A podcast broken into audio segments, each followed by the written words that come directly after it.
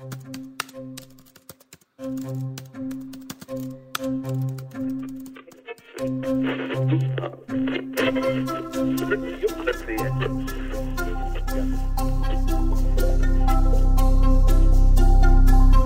es Coracast en español. Hola, bienvenidos un episodio más del podcast de Quora en español. Mi nombre es Patricia Vera y te recuerdo que en Quora podrás encontrar la mejor respuesta para cualquier pregunta. El tema del día de hoy es la energía solar, mitos y realidades y sobre todo qué tan factible que una persona normal como tú o como yo pueda instalar un sistema solar en casa para consumir energía y para ello tenemos a un gran invitado y experto en el tema, Felipe Barús Bue. Eh, muchas gracias, Felipe, por aceptar nuestra invitación.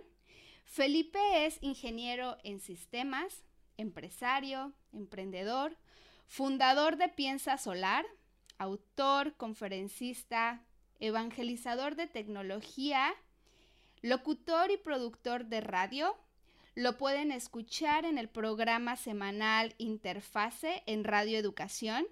Y por supuesto, un escritor destacado de Quora en el 2018, en el 2019 y esperemos que también repita en el 2020. Felipe, bienvenido. Hola Pati, muy buenas tardes. Muchas gracias por la invitación. Es un honor para mí estar contigo y con todos nuestros lectores en Quora. Así que, pues con todo gusto a responder eh, lo que sea necesario del tema de la energía solar. Muchas gracias, Felipe. Y la verdad es que existe mucha teoría sobre los beneficios de la energía solar. Realmente no es un tema nuevo, es un tema de que muchas personas han hablado, pero si somos sinceros, hay muy poca explicación sobre los pasos a seguir para que esto sea una realidad. Y pues por eso queremos tener esta entrevista, esta charla, pues para proporcionar esa información básica que guíe, que nos pueda guiar a todos nosotros y podamos sobre todo aprender esos requisitos que necesitamos para hacer el uso solar en casa. Y mi primera pregunta, pues es más que nada, ¿es la energía solar una moda? Bueno, te puedo responder eh, a la pregunta de, si es una moda o no, desde muchos puntos de vista. Eh, yo creo que hoy más que ser una moda es una necesidad, puesto que la energía solar es un medio, es un mecanismo que nos permite ahorrar energía, ahorrar dinero y sobre todo contribuir al medio ambiente. Esos son los factores primordiales para, para considerar un sistema de energía solar. Eh, se ha vuelto moda en el, desde el punto de vista de que los precios cada vez son menores, es decir, van bajando. Como bien dices, no es un tema nuevo, es la energía solar y la tecnología de energía solar tiene 10 años de existir, si es que no más, eh, tal vez mucho más eh, desde que se inventaron los primeros paneles solares, comercialmente hablando unos 10, 15 años. Pero hoy los precios están cada vez más bajos, son más accesibles, no todo lo que quisiéramos todavía, pero eso hace que se convierta en algo de moda, por así decirlo, que esté en boca de todos y que todo el mundo busque la opción de instalar sistemas de energía solar en sus casas o en sus, en sus lugares de residencia o en sus oficinas. Muy bien. Y realmente, ¿cuáles son los conceptos básicos que yo necesito entender para poder iniciar mi proyecto e instalar una fuente de energía solar en mi domicilio? Bueno, hay varios aspectos importantes a considerar. El primero es si gastas mucha energía eléctrica en, tu oficina, en tu casa, en tu residencia, eh, tal vez se justifica la implementación de un sistema de energía solar. Los precios de un sistema de esta naturaleza, un sistema fotovoltaico, varían de, de país a país, de ciudad en ciudad, son muy, muy variables dependiendo de muchas condiciones. La tecnología prácticamente es el 100% extranjera, es tecnología americana y la fabricación de los paneles solares son prácticamente de, de, Asia, todos ellos, de China. Entonces los precios varían por cuestiones de importación y demás. Entonces es importante averiguar si se justifica financieramente hablando instalar un sistema de energía solar en tu, en tu casa o en tu residencia. Dos, es importante saber cuánto gastas. Tienes que medir o tu, tu suministrador de energía eléctrica te va a entregar un recibo mensual o bimestral donde dice cuánta energía estás gastando. Este es un valor importante que hay que conocer para determinar cuántos paneles o de qué tamaño tiene que ser la instalación fotovoltaica para dimensionarla correctamente y, bueno, e instalarla, ¿no? Eh, esta inversión es alta, generalmente es alta relativamente hablando, y lleva un tiempo de recuperación, que puede ser un año, dos años, tres años, cuatro años o más, dependiendo del tamaño del sistema que vayas a instalar. Básicamente son los conceptos básicos que hay que, entender. Ah, hay uno más importante, tu ubicación. Si vives en un lugar donde tienes árboles enfrente o edificios al lado o es un lugar donde no llega mucho sol, no le da mucho el sol, va a ser muy complicado instalar un sistema de energía solar, evidentemente. Eh, la ubicación geográfica también, pues evidentemente es importante. Mientras más al norte estemos, menos, menos radiación solar hay, por ende es más, eh, menos efectivo un sistema fotovoltaico. En lugares más cercanos hacia los trópicos y que se van acercando al Ecuador, es mucho más eficiente, evidentemente. Claro. ¿Qué pasa si yo vivo en un edificio, en un departamento? Lo que se hace. oportunidades? Eh, sí. Eh, el problema de los edificios es responder a la pregunta: ¿quién es el dueño del techo? Si hay varios departamentos en un edificio, ¿quién tiene derecho a instalar un sistema de energía fotovoltaica en el techo o en la azotea de ese edificio? ¿Es el que gane, el que llega primero, el que pidió el permiso primero, o, un pedacito para cada quien. Ese es el, gran problema de resolver en un edificio.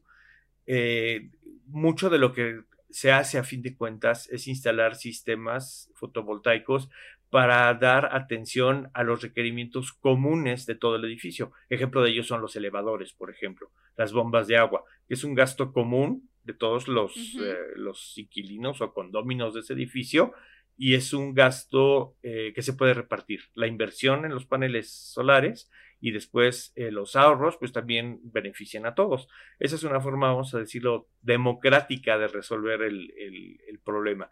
Es un problema de decidir quién va a ocupar ese espacio en el techo, más que un problema técnico. Entiendo. Y tenemos que ser sinceros, Felipe, ponerse de acuerdo con todos los vecinos del edificio puede ser un poco complicado. Digamos que yo tengo derecho a un, a un pedacito de techo. ¿Es posible construir un sistema solar allí y que solamente me beneficie a mí? En este caso, a mi, a mi área en donde yo vivo, a mi piso. Eh, técnicamente es factible construir algo en ese pedacito de techo. Habría que dimensionar ese pedacito de qué tamaño es para darnos una idea, un panel solar típico de los que se utilizan hoy, hoy por hoy, todos los días, tienen unas dimensiones de aproximadamente 2 metros por un metro. Esa es una dimensión, pues algo grande.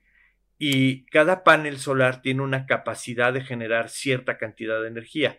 Es como una batería, pueden ser de 1.5 volts, de 3 volts, de 12 volts, etcétera.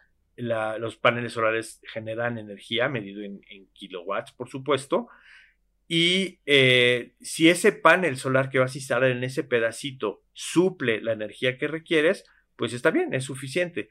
Si resulta que no suple energía suficiente, pues no te va a servir de gran cosa. Y em, a grandes rasgos, ¿cómo funciona un sistema fotovoltaico? ¿Se puede acumular la energía? ¿Puedo sostener mi casa al 100% con ese recurso sin sufrir apagones? ¿Qué pasa si llueve o es un día nublado? Aquí hay que entender también otro detalle importante. Eh, cuando instalas un sistema fotovoltaico, al menos en México, el objetivo primordial es ahorrar dinero. Es decir, el costo de la energía eléctrica es creciente, sobre todo si caes en las tarifas de alto consumo, las domésticas de alto consumo, eh, cada vez es más caro el costo por kilowatt. Entonces, la idea de instalar un sistema fotovoltaico es ahorrar dinero, generar tu propia energía y llegar a ser autosuficiente, es decir, cubrir el 100% de energía que consumes. Ahora, eh, el sistema fotovoltaico, por lo general en zonas urbanas, no tiene el objetivo de tener luz o tener energía cuando hay apagones. Es decir, si se va la luz, los sistemas fotovoltaicos, de hecho, por ley, se tienen que apagar también. ¿Por qué razón? Imagínate que llegó la compañía eléctrica a reparar los postes de luz en la calle o los postes de cableado eléctrico en la calle y tus paneles, ellos cortan la luz y tus paneles solares siguen generando energía y siguen enviando esa energía hacia la red externa. Puedes fácilmente electrocutar o hacer daño al personal que está ahí trabajando con tus paneles que siguen generando energía, puesto que no pudieron apagarlos. Entonces, por ley se tienen que apagar. Eh, con esto lo que quiero decir es que si se va la luz en un sistema fotovoltaico, se va a apagar el sistema también y no vas a tener luz, con la excepción de que hayas instalado baterías dentro de tu instalación en tu casa. En ese caso, la energía eléctrica que se genera también se almacena en las baterías y si se va la luz, entonces tienes tu reserva de energía en baterías. Ok, entiendo. Ahora bien, ¿es obligatorio regresar parte de la energía al alumbrado público? ¿No, ¿No, lo puedo guardar? Ahora sí que concentrar en estas baterías que mencionas. No es obligatorio hacerlo. Eh, hay dos tipos de sistemas, vamos a decirlo de esa manera los sistemas conectados a la red eléctrica, en los cuales el, eh, eh, tu sistema fotovoltaico genera energía, la utilizas, es lo primero que sucede. Por ejemplo, durante el día, el refrigerador, que está típicamente conectado a la, a la energía eléctrica permanentemente, está consumiendo energía, y la energía que sobra se regresa a la red eléctrica. Ese es el, funcionamiento primordial. ¿Por qué razón? Porque las, eh, si yo instalara baterías para almacenar energía, resulta que tengo que pagar las baterías y darles mantenimiento. Es, un, es como una batería de automóvil. Cada cierto tiempo hay que darle mantenimiento, incluso hay que cambiarlas después de un cierto número de años en funcionamiento. Entonces, no tiene mucho sentido instalar baterías en zonas urbanas cuando tienes una conexión a la red de suministro eléctrico, cuando ellos pueden hacer la función de una batería virtual, si lo quieres ver así. Ellos guardan la energía que les regreso y al final de cuentas, al final del mes, solamente hacemos cuentas de cuánto te entregué de energía y cuánto me entregaron ellos a mí. Y eso es lo que a fin de cuentas pago. Entonces, no, no es obligatorio entregar la energía eh, a, a la compañía suministradora. Puedes instalar baterías si quieres, pero por supuesto van a costar. Claro, entonces el beneficio es más para mí, el que yo regrese eh, esa energía al servicio público, ¿cierto? Claro, claro, el beneficio es para ti directo porque el sistema se calcula en cuanto a capacidad cuando se instala, de manera que tu eh, consumo total sea prácticamente igual a lo que generaron tus paneles. Entonces, con eso tu costo final tiende a ser cero o prácticamente cero. Esa es la, idea, que seas autosuficiente al 100% y que la compañía suministradora simplemente sea tu, depósito de energía, que te guarden tu energía, por, por así decirlo. Eh, otra vez, si se va la luz, pues ellos te van a seguir dando el suministro eléctrico como siempre te lo han dado. Ok, pues excelente. Y quisiera saber, ¿cuáles son los grandes mitos sobre los sistemas de energía solar domésticos en este caso y que detienen a la sociedad de adoptar este recurso como su principal fuente de energía? Bueno, mitos hay muchos. Hay mucha gente que dice que no sirven, que eh, hay muchas acciones ilegales o muchas acciones deshonestas, eh, que realmente el, poder ser autosuficiente no es cierto. Son el tipo de, historias y leyendas urbanas que se escuchan en la industria todos los días, a todas horas. Hay gente que no entiende los conceptos y, a lo mejor se embarca en un proyecto de esta naturaleza y acaba no funcionando y entonces aparecen historias de no funciona por X, Y y Z razón. Eh, uno de los factores que evidentemente limitan el desarrollo de esta tecnología y de, la implementación de energía solar o de sistemas de energía solar por todo el mundo es el costo. No es una solución barata, aun cuando los precios van disminuyendo año con año y mes con mes, me atrevo a decir. Em, la gente tiene que entender cuáles son los conceptos y lo, cómo se dimensiona un sistema, cómo se instala un sistema, cuáles son los beneficios que voy a ver al instalar un sistema fotovoltaico y de, esa inversión que voy a realizar, ¿en cuánto tiempo la voy a recuperar? Que a lo mejor son un, par de años. Eh, el, el, costo yo creo que es el factor principal por el cual no se han instalado o no se instalan más sistemas. Hay programas de gobierno para eh, incentivar el uso de estas tecnologías. Es difícil acceder a ellos, siempre tiene que haber un respaldo económico en algún lado, pero el gran consuelo, la gran ventaja para todo el mundo es que los precios son menores cada vez, la tecnología es cada vez más eficiente y más barata, entonces yo creo que sí va a llegar el momento en que tengamos esta tecnología accesible para, para todo el mundo. Muy bien, y específicamente en México, ¿Qué tan accesibles son las políticas públicas actuales? ¿Influyen? ¿Qué tanto impacto tienen? ¿Motivan o desmotivan al usuario? En México, desde hace ya varios años, por ley está permitida la conectividad de paneles solares a la red eléctrica, al suministro eléctrico, a la Comisión Federal de Electricidad. Esto fue publicado en el diario oficial hace ya algunos años y cualquier persona puede comprar o rentar incluso uno de estos sistemas e instalarlo en su domicilio. Desafortunadamente, como estamos hablando de un concepto de legislación o de temas eh, que tienen que ver con leyes y qué puedo hacer y qué no puedo hacer, se vuelve algo complicado cuando yo conecto un sistema fotovoltaico a la red de suministro eléctrico, evidentemente tengo que hacer un trámite, de hecho varios trámites. Eh, debo de crear un contrato nuevo, debo, de tener un medidor bidireccional y todo esto implica tiempo, implica conocer cuáles son esos trámites, en dónde se tienen que hacer. El personal de la misma compañía eléctrica de la CFE muchas veces no está capacitado en el tema y pues tendemos a dar información incorrecta, a dar información errónea y eso lo hace complicado. Em, el hecho de que las empresas y las, eh, los particulares instalen sistemas de energía solar en sus casas también se puede malinterpretar como que deja de recibir dinero la compañía de suministro eléctrico. Yo no lo veo así. Yo lo veo como que el hecho de que dejemos de gastar energía que bien puede ser entregada a lugares donde ciertamente se necesita, lugares donde no hay hoy energía eléctrica todo el día incluso, eh, pues es un beneficio, es un beneficio para el país. El hecho de malgastar energía eléctrica, que además fue generada por combustibles fósiles, pues es también un, un problema en general la, energía eléctrica con, con energía, con combustibles fósiles, y es un beneficio el que la gente se vuelva autosuficiente en energía sobre todo cuando a la vuelta de un par de años tu costo es cero, prácticamente cero. Claro, y sobre todo porque, pues bueno, si utilizamos menos energía del servicio público, pues también el servicio público va a gastar menos en mantenimiento, ¿no? Y como tú bien dices, esos gastos de mantenimiento, por poner un ejemplo, en una ciudad, pues ese gasto de mantenimiento lo pueden poner eh, en una comunidad pequeñita de la sierra o en la selva, ¿no? Para que esas zonas eh, difíciles puedan tener también electricidad.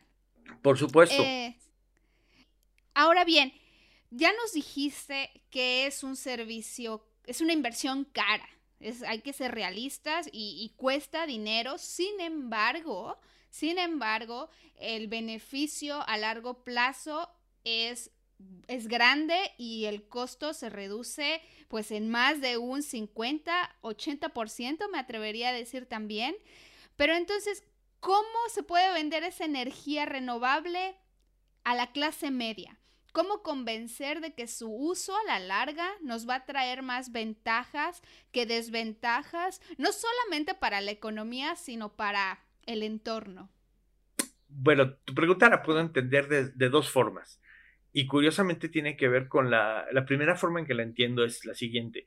Cuando una persona, un particular, instala un sistema de energía solar, de paneles solares en su casa, puede optar por la opción de balance neto mensual de su recibo, es decir, cuánta energía produje y le entregué al suministrador versus cuánta energía usé del suministrador, se restan y eso es lo que pago. Esa es la primera modalidad.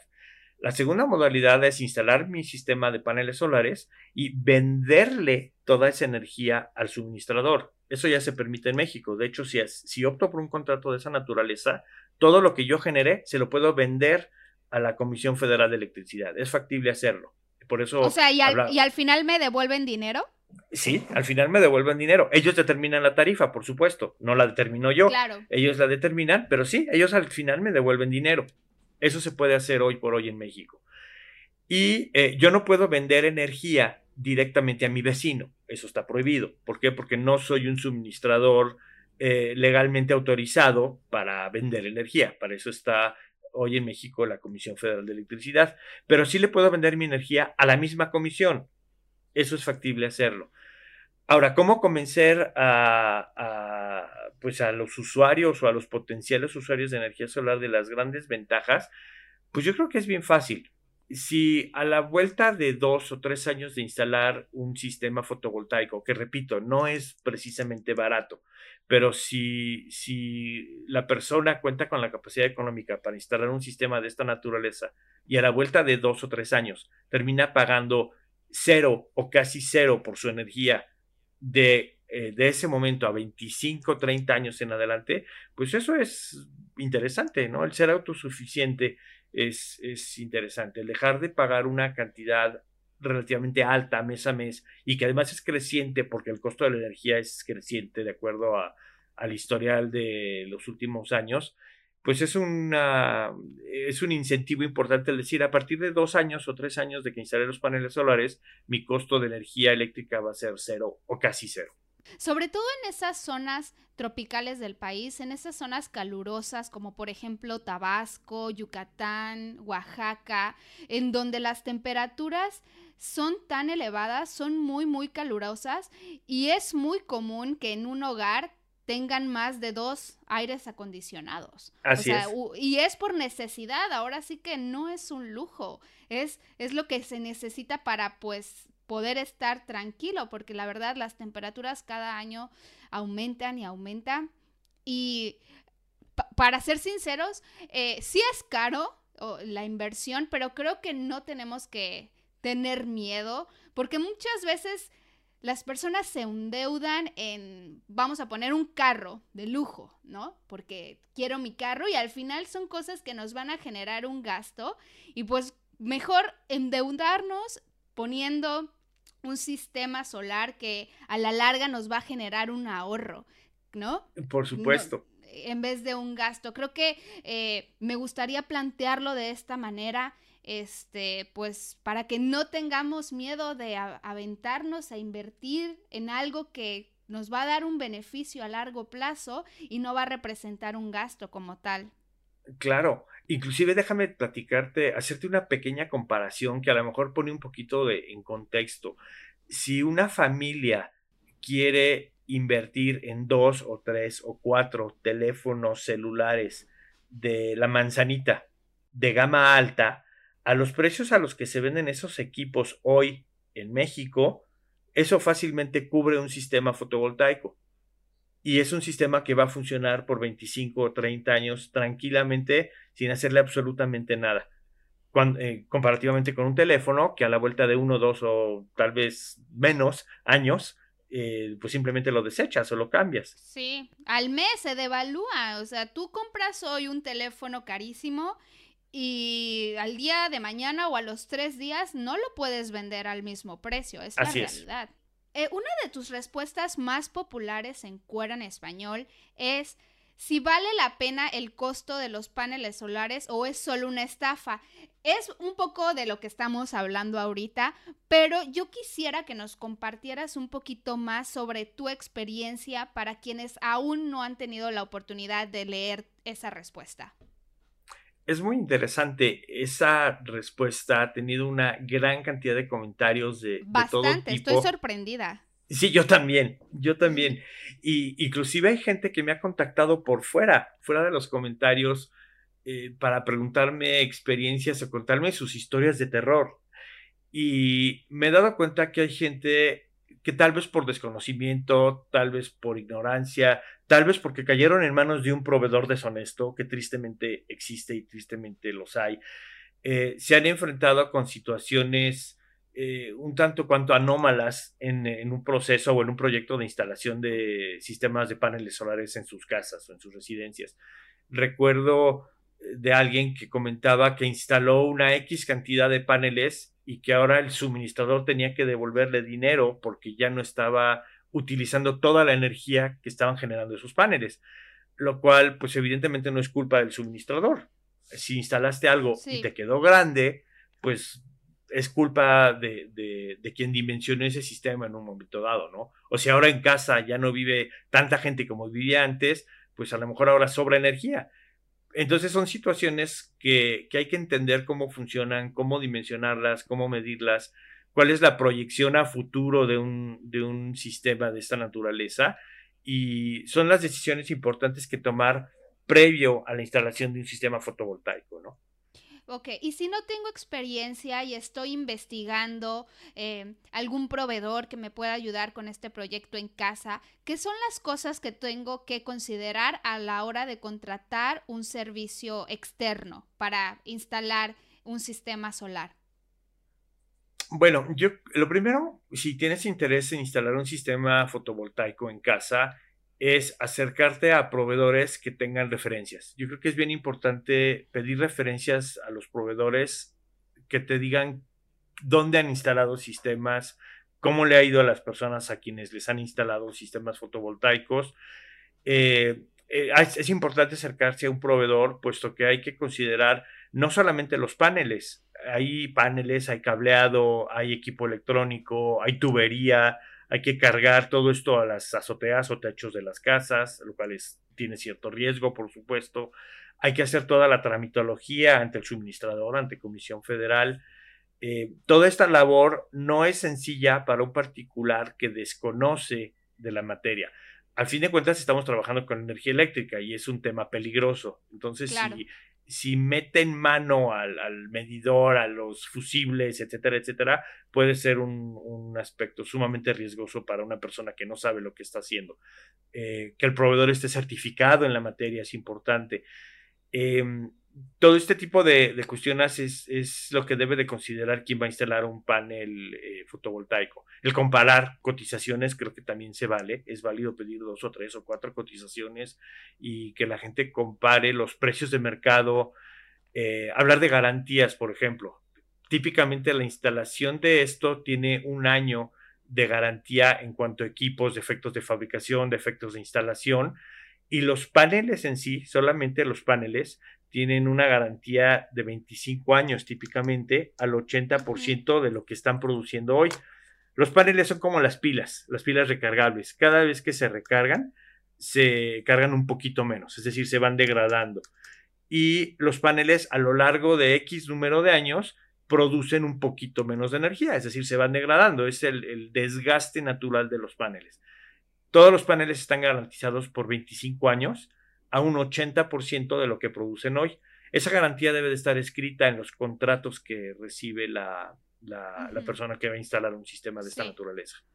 El, o sea, entonces, 25 años es la garantía, pero ¿cuál es el tiempo de vida real de un sistema fotovoltaico? ¿A los cuántos, al cuánto tiempo necesito yo hacer una pausa, dar mantenimiento?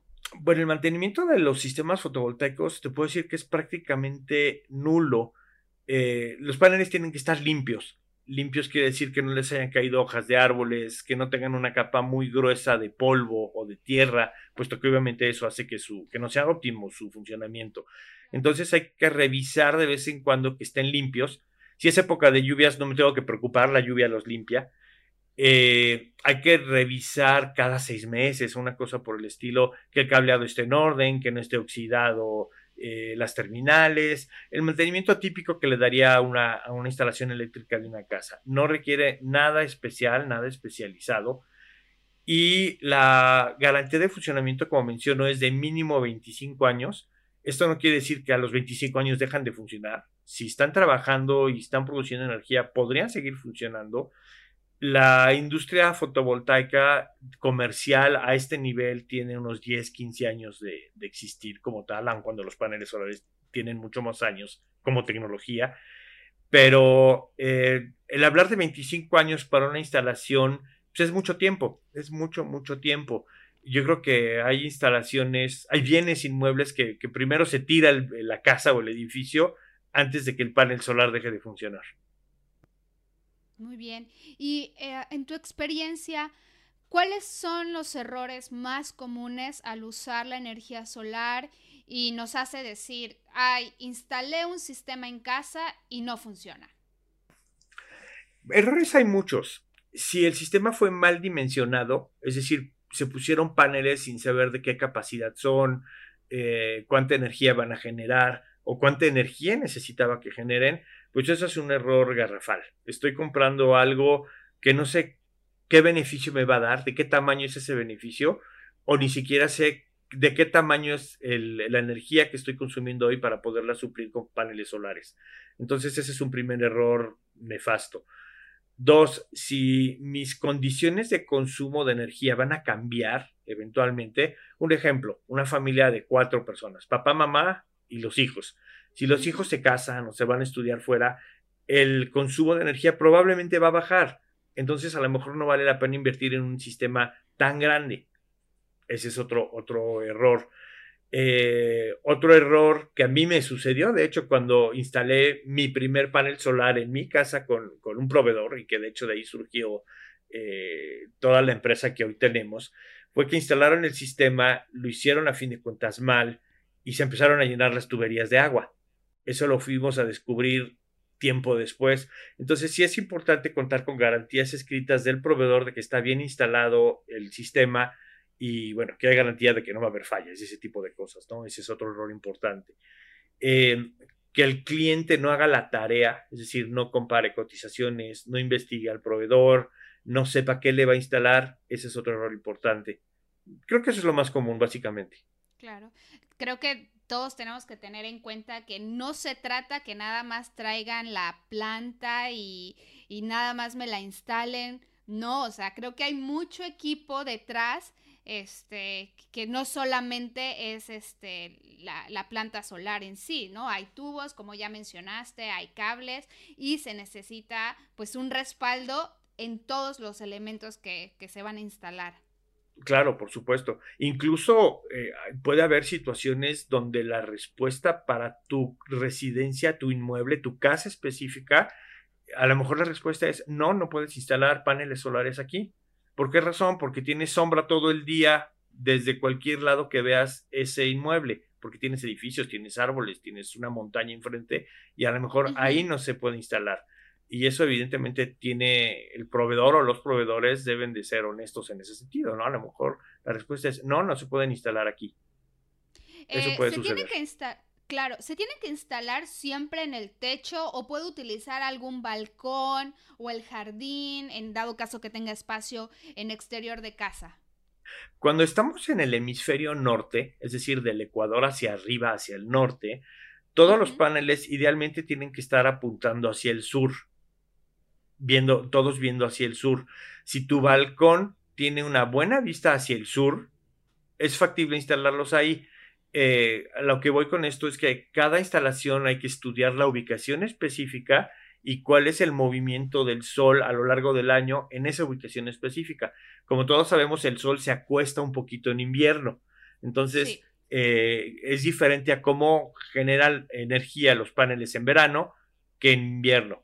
Y todo esto se basa en promedios, a fin de cuentas, porque se instalan los paneles, se montan las estructuras de, de montaje, se fijan al, techo y a las paredes del lugar, según el caso, y debe de estar calculado para que produzca una buena cantidad de energía durante todo el año, sin importar eh, si es invierno, si es verano o, qué esté sucediendo con el sol, ¿no?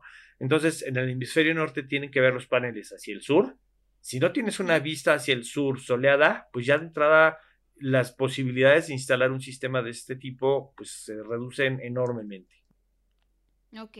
Y bueno, ya para finalizar, ¿cuáles son esas últimas recomendaciones para todos aquellos que desean implementar un sistema solar eficiente en su hogar? Pues primero deben de tener claro por qué quieren instalar un sistema de, energía solar. Las dos respuestas típicas son, uno, por ahorrar dinero, yo creo que esa es la más común eh, para todo el mundo, Y hay, y hay quien se atreve a decir, lo quiero instalar porque quiero contribuir al medio ambiente. Eh, son los menos, pero bueno, eh, también se da. Esas son los, las razones típicas de por qué instalar un sistema fotovoltaico. Otro aspecto es saber qué tipo de sistema van a instalar, por qué esa marca, ese modelo, ese proveedor. Eso es, es interesante. Que hagan la tarea en base a todo lo que hemos mencionado en esta charla y que estén conscientes de que sí, sí es factible obtener beneficios claros y concretos de la energía solar. Se puede obtener un 100% de independencia de la compañía suministradora, es decir, que prácticamente mi costo mensual o bimestral o por periodo de consumo sea cero o tendiente a cero, o sea, muy, muy poquito dinero y el ser autosuficiente, pues implica que mis costos se van a mantener así durante muchos, muchos años. No voy a gastar más en energía. Y bueno, que esa energía eventualmente se puede utilizar por parte del suministrador y del Estado, pues para otras funciones, ¿no? Para comunidades donde no hay energía, donde se requiere más, eh, para contribuir al medio ambiente, etcétera, etcétera. Felipe, muchas gracias por todo el conocimiento que nos has compartido el día de hoy. Sin duda alguna, todas tus recomendaciones han sido útiles y nos van a seguir de guía pues para ser parte de ese cambio e implementar nuevas fuentes de energía en nuestros hogares. Y pues esto es como un plan de vida. Creo que nada no es nada más de decir sí lo voy a implementar mañana ya mañana voy a tener energía solar creo que como bien dices pensar qué va a suceder si mi familia eh, se hace más pequeña, si mis hijos se mudan a otro lugar. Creo que nos has compartido bastantes cosas este, bastante interesantes que tenemos que tomar en cuenta este, pues para este proyecto. Y por favor, antes de finalizar, cuéntanos en dónde te podemos seguir. Bueno, eh, antes que nada quiero agradecer a Quora por esta oportunidad, ha sido excelente, es un gran placer escribir y contribuir en Quora y me pongo a sus órdenes porque este es un tema que no tiene fin. Vamos a, podemos seguir platicando horas y horas y horas de este tema, así que cualquier pregunta con todo gusto. Y me pueden localizar en los siguientes eh, lugares. En eh, Quora, por supuesto, todos quienes tienen ahí mi perfil, me pueden enviar cualquier mensaje. En Twitter, arroba F de Felipe, E de Eduardo, B de bueno, B de bueno, son mis iniciales. Eh, mi correo electrónico es felipe arroba piensa.com. Y pues básicamente ahí cualquier mensaje es bienvenido, con todo gusto respondo y pues estoy a sus órdenes para cualquier pregunta, comentario que haya sobre este tema. Excelente, gracias nuevamente. Estoy segura que no va a ser la primera vez que te tengamos como invitado en, este, en este podcast. Y pues muchas gracias a ti por habernos escuchado. Este fue un episodio más del podcast de Cora en Español. Volveremos pronto con más invitados y temas interesantes. Nos vemos hasta la próxima.